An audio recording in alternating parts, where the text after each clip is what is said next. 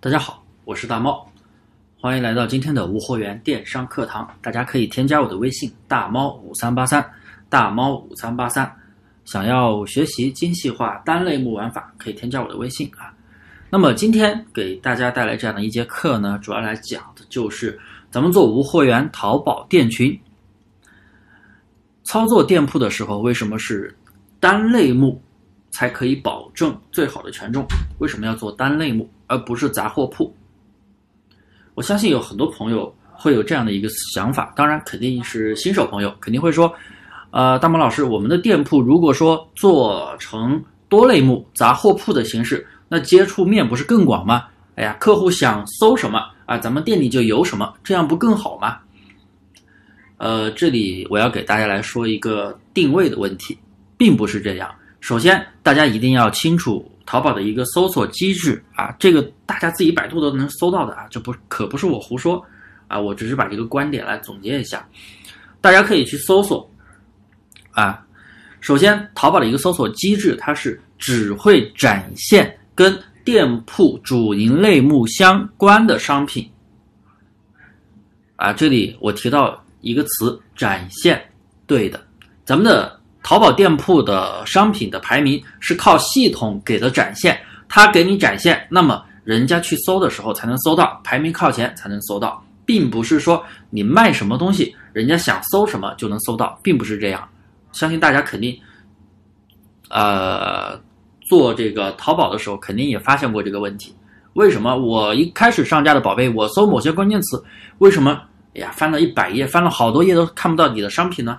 那是因为。淘宝没有给你展现，当然了，新品也确实不会有太好的展现，因为新品需要结合一定的浏览量和销量之后，它这个展现才会慢慢靠前啊。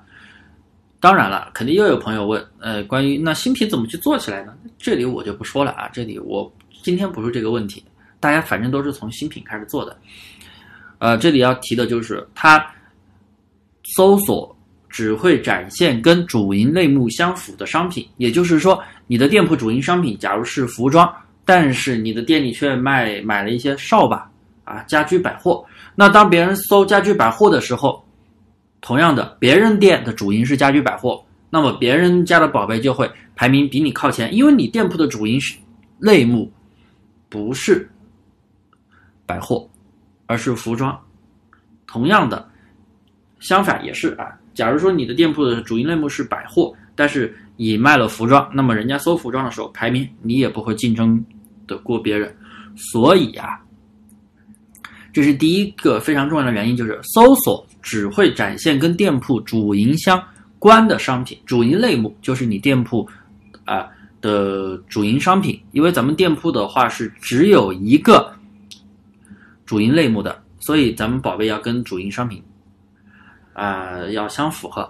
第二个问题，那就是主营类目占比越高，权重就越高。那么，什么叫权重呢？这个问题其实给小白朋友们解释一下。呃，简单的说就是排名吧。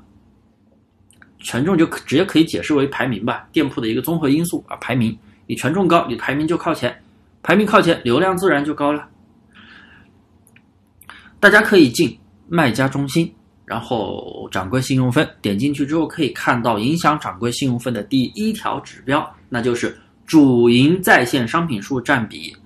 也那是什么意思呢？就是假如说你的主营类目是服装，那么你店里面总共有十个商品，有五个是服装，那么你的主营在线商品占比就是百分之五十，其他的是其他的类目。那么这个主营商品越高，那么肯定是直接影响那个掌柜信用分的，对不对？所以，当你如果说这十个宝贝全部都是服装的时候，那么你的主营占比就是百分之百。那百分之百的话，那么影响主营占比的这条因素，那是不是就是最高的呢？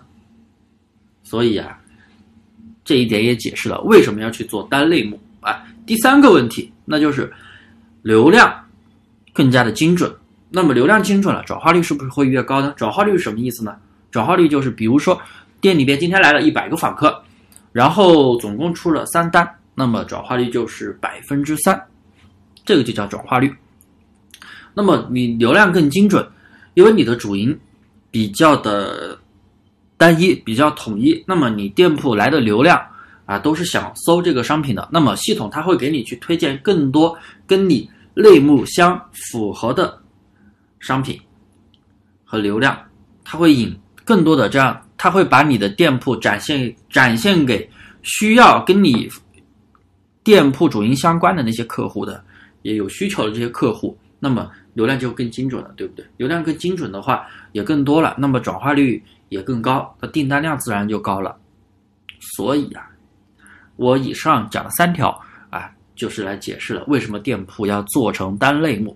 其实做过淘宝的朋友应该也清楚，主营类目占比越高，这个它是淘宝的一个运营规则。所以当你做成杂货铺的时候，不是不行。如果说我们前期很多朋友做铺货做裂变，或者说什么蓝海铺货，前期都是杂货铺的情况下，前期都是杂货铺的情况下，你后期店铺想要卯足了劲往上冲，一定要把类目要慢慢的去精简下来，啊，实在是没有办法精简的，那最多也不要超过三个，因为这个跟你的流量精准度息息相关，跟你后期是否店铺能够不断的往上冲，数据不断的往上涨。